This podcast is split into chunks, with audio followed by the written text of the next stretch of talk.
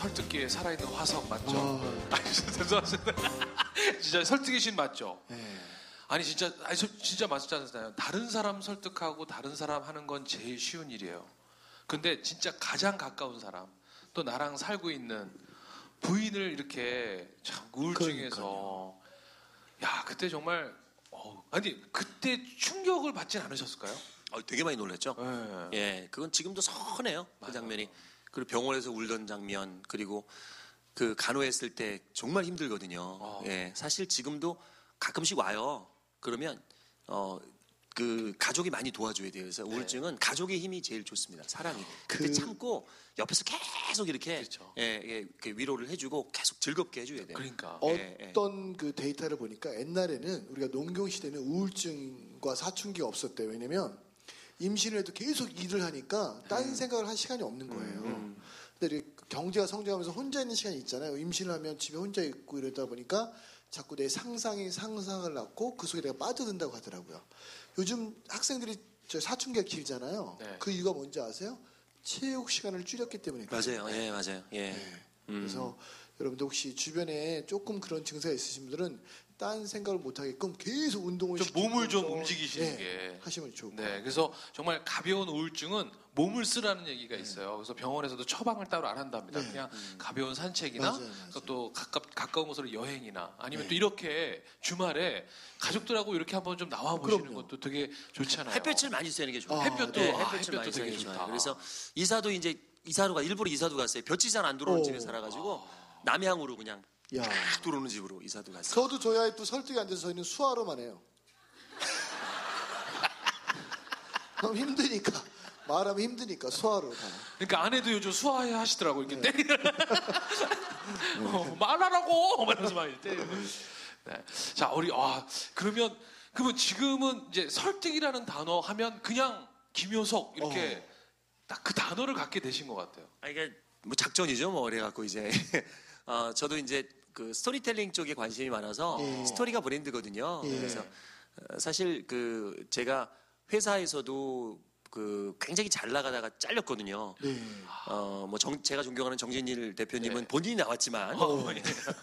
전 제가 잘렸어요. 네. 와. 뭐 그런 부분들 또 아내 아픈 거 또 저희 딸이 지금 중3이 됐는데 중1 때부터 어 이게 또 잘 되거든요. 어. 그러다 보니까 굉장히 그 청소년기에 해- 해야 될 많은 방황들을 지금 거의 다 겪고 있거든요. 네. 예, 얘긴 못해 이게 프라이버시가 있으니까 어. 예, 크게 되기 때문에 굉장히 많은 고통을 줘요 딸이 저에게 그래서 참 참 고맙다 네. 딸아. 음, 내가 강의할 때 써먹을 게 많다 내가 아주 그냥 예.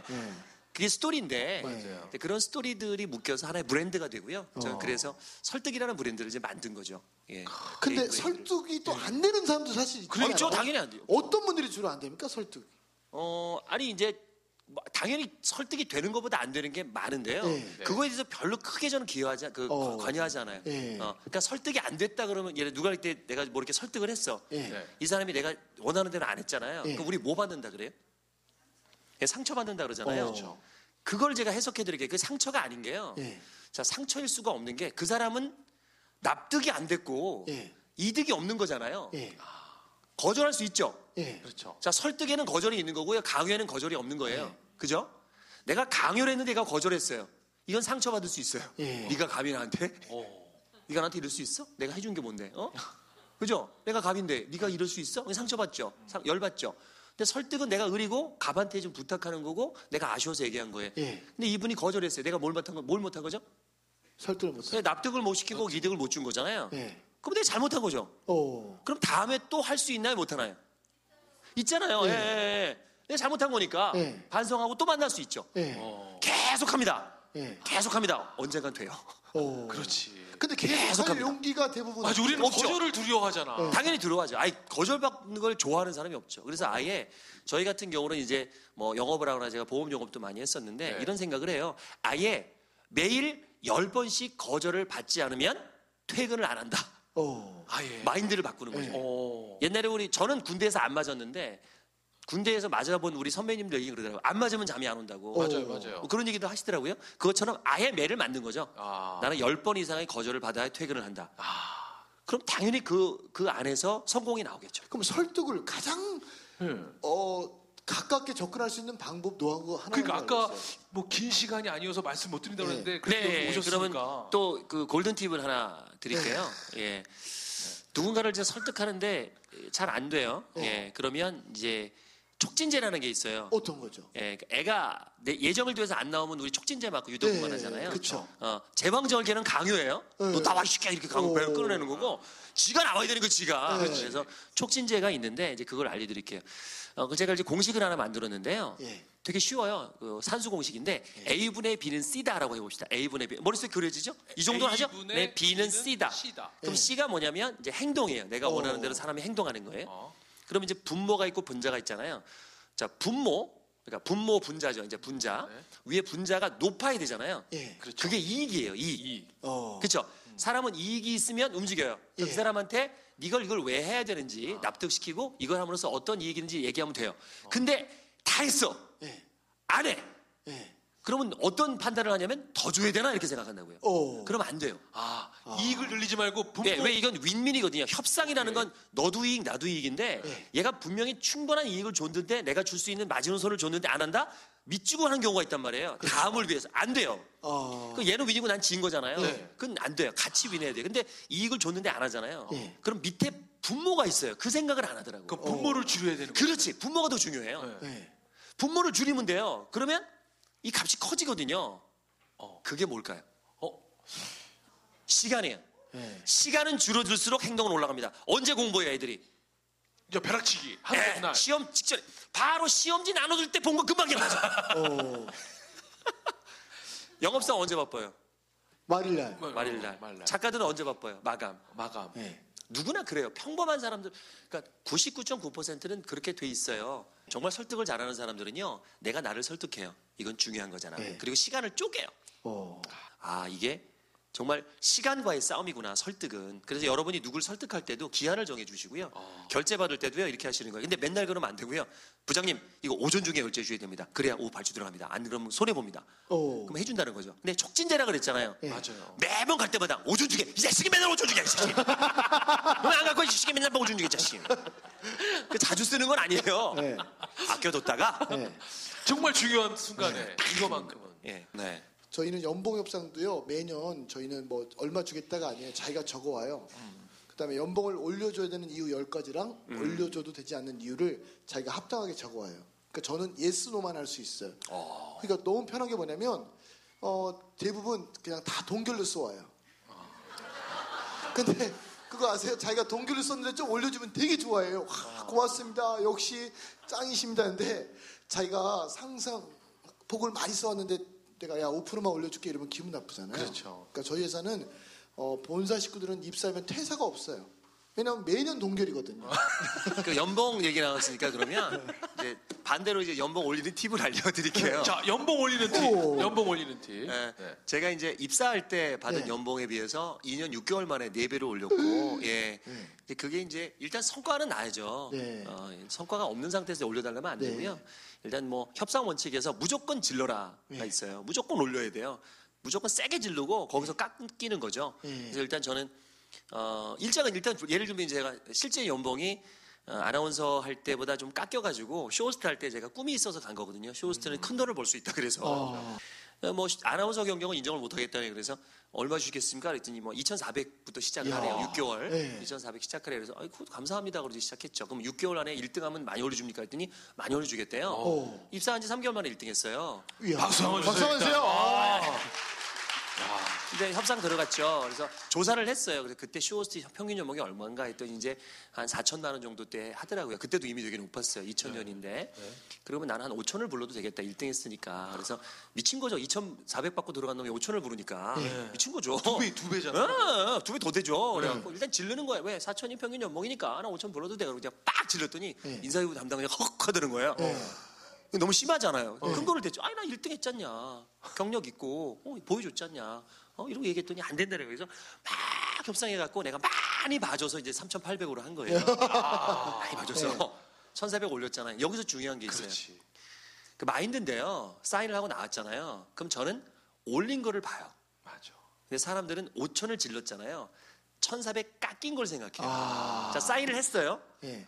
여기서 사인하는 순간 뭘 생각해? 이 A하고 B가 있습니다. 난 1400 깎였다, 난 1800 올렸다. 아, 1000, 1200 깎였다, 1400 올렸다죠. 저는 어차피 안 변하죠, 1년 동안. 예. 그러면 1400 올렸다를 딱 생각합니다. 마인드 컨트롤 하는 거예요. 그럼 어떻게 되냐? 1400만 원어치 더 해야지. 예. 예. 난 2400짜리였는데 1400 올렸으니까 1400만 원어치 더 하면 돼. 예. 하면 네 기분이 되게 좋아요. 예. 근데 1200만 원 깎였어. 난 5천만 원짜리 사람이야. 예. 1200만 원 깎였으면 어떻게 해요? 1200만 원짜리 덜 해야지. 어. 그럼 다음에 1등 할 수가 없죠. 예. 저는 1,400만 원 이미 1등이었는데 1,400만 원씩 더 1등했어요. 그럼 또 1등 할 수 있죠. 예. 그럼 들어가서 또 그러는 거예요. 이제 3,800 받고 되는데 들어가 갖고 7,000 질르는 거야. 5,300으로 또 올렸다고. 어, 많이 올렸어요. 그래도 어떻게 올렸다. 또 원래 뭐 자, 그 다음에는 이제 미친 짓을 하는 겁니다. 이제 어. 그때 막 새로 홈쇼핑도 많이 생겼거든요. 네. 이제 어, 이제 배팅할 수 있어요, 이제. 맞아, 맞아. 어, 그때는 이제 1억 3천! 와. 막 올리는 거야. 그래서 이제 1억 한 500 이렇게 올리고. 예. 이런 식으로 이제 억대를 넘겼는데 이런 부분이에요. 일단 협상은 치열하게 하되 딱 끝나고 났으면은 자기를 다스려야 돼요. 어, 나는 더 해야 된다. 더 해야 된다. 당연히 그럼 1등해서 연봉을 많이 올릴 수 있습니다. 지금 저는 이거 여쭤보고 싶어요. 예. 김효석 아카데미는 그러면 스피치를 원래는 가르치는 예? 예, 쇼호스트, 그러니까 회, 학, 그, 제가 회사를 잘렸어요. 제 강의를 이제 찾아 들으시면 그게 그런 얘기가 나와요. 제가 이제 유튜브에 네. 많이 올렸는데 네. 회사를 잘렸어요. 최고 자리에서 잘렸는데 잘리고 나서 이제 뭐 할 게 없잖아요. 어. 그 전에 근데 참이 나눔이라는 게 좋은 게 네. 쇼호스트 할 때 카페를 만들어서 쇼호스트 지망생들한테 무료로 제가 한 달에 한 번씩 교육을 시켜줬거든요. 아, 네. 쇼호스트 지망생 예, 예, 지망생들한테 그냥 현직 쇼호스트가. 쟤는- 예, 그, 그, 또, 와. 그러니까 애들은 막 구름떼 같이 모여서 네. 카페 회원이 막 엄청 그렇죠. 많았죠. 그랬더니 논대니까 예. 그, 그, 그 멤버들이 학원 하시면 등록하겠다고 오. 정식으로 배우겠다 그래서 예. 학원을 차렸는데 대박이 난 거예요. 구름대 같이 모여. 예. 시험 봐서 뽑았어요 일기는. 이야. 그 중에서 절반이 그냥 3개월 만에 다 합격을 다- 다 합격. 막 한홈 쇼핑에 다 들어가 버리고. 내가 한 건 별로 없어. 지들이 원래 잘했어. 어. 그러니까. 지들이 원래 잘했어요. 뽑을 때 델롬을 뽑은 거죠. 그거 델름을 내가 뽑은 거야. 이미 뽑았는데. 그게 막 소문이 나가지고 막 미어 터지는 거예요. 그래서, 대박이 났죠. 그래서 쇼호스트 이렇게 홈쇼핑 방송 보면 다 제. 다 뭐 절반이 제자예요. 절반이. 그러니까. 절반이 제자예요. 너무 와. 행복해요. 예. 근데 정작 내가 예. 쇼호스트를 양성한 건데 지금 딱 돌이켜 보시면 정작 내가 사람들한테 이걸 가르쳤었구나. 내가 이 도움을 줬었구나 하는 게 있으실 것 같아요. 아 예. 내 나를 만나기 전과 후가 이렇게 달라지는 사람들이 예. 있어요. 그러니까 늘 그 얘기를 해요. 그러니까 쇼호스트라는 직업에 대해서 제가 정신 교육을 시키는 게 아, 고객은 상품을 사는 거지만 너는 신뢰를 팔아야 된다. 네. 어, 그래서 제 얘기를 꼭 하죠. 내가 그래도 1등을 했던 거는 내가 꼭 써보고 발라보고 입어보고 그 얘기만 했기 때문에 그런 거지 절대 이게 흔들리면 안 된다. 잘못하면 네가 문제가 아니라 쇼호스트란 직업 자체가 문제가 된다고. 오케이. 어, 그러니까 사기 치지 말라 그래. 그러니까 사기질까지 괜찮다. 그러니까 충동 구매질을 해야 돼. 원래 홈쇼핑은 충동 구매예요. 그렇죠. 충동질을 막 뻔뻔질을 해갖고 맞아. 뻔뻔질을 그막 아까 시간, 해서 시간. 예, 예, 사야 되는데 어. 왜 그래야 돈이 돌잖아요. 돈이 어. 돈이 도는데 없는 걸 있다고는 하지 마라. 음. 어, 그런 얘기를 해요. 있는 걸 좀 뻥치는 건 괜찮은데 없는 걸 있다고 하지 마라. 근데 자칫 실수할 수 있거든요. 어. 그 부분을 얘기했는데 그래도 제 제자들 하는 거 보면서 아직까지는 뭐 사기꾼 같다 그런 얘기는 아직 뭐 없는 것 같아요. 우리 사실은 여러분들 우리 김혜석 대표님이랑 이렇게 페이스북이나 이런 거 친구 맺어주면 너무너무 좋은 정보를 너무 많이 공유해 주시거든요. 맞아요. 저도 진짜 너무 많이 써먹어요. 그러니까 어. 여러분들 한번 이분이 가지고 있는 건 무한하거든요. 그거를 사실은 다른 데서 쓰라고 아마 기회를 주신 것 같아요. 아, 감사합니다. 예. 근데 그때 제가 아마 그 쇼호스트를 안 나왔으면 네. 강사가 안 됐을 것 같고요. 이렇게 네. 또못 만났죠. 그래서 어. 저는 감사해요. 그때 아 너는 이제 더 이상 여기서 할 게 없으니까 네. 나가야 된다라는 뜻으로 봐요. 항상 위기가 오면 나한테 왜 이런 위기가 오지? 뭔가 이유가 있겠다. 어, 네. 지나보면 다 맞더라고요. 아이 나비 효과처럼 그래서 내가 이 자리에 있구나. 우리 김효석 대표님께 큰 박수 부탁드립니다. 와! 아, 야.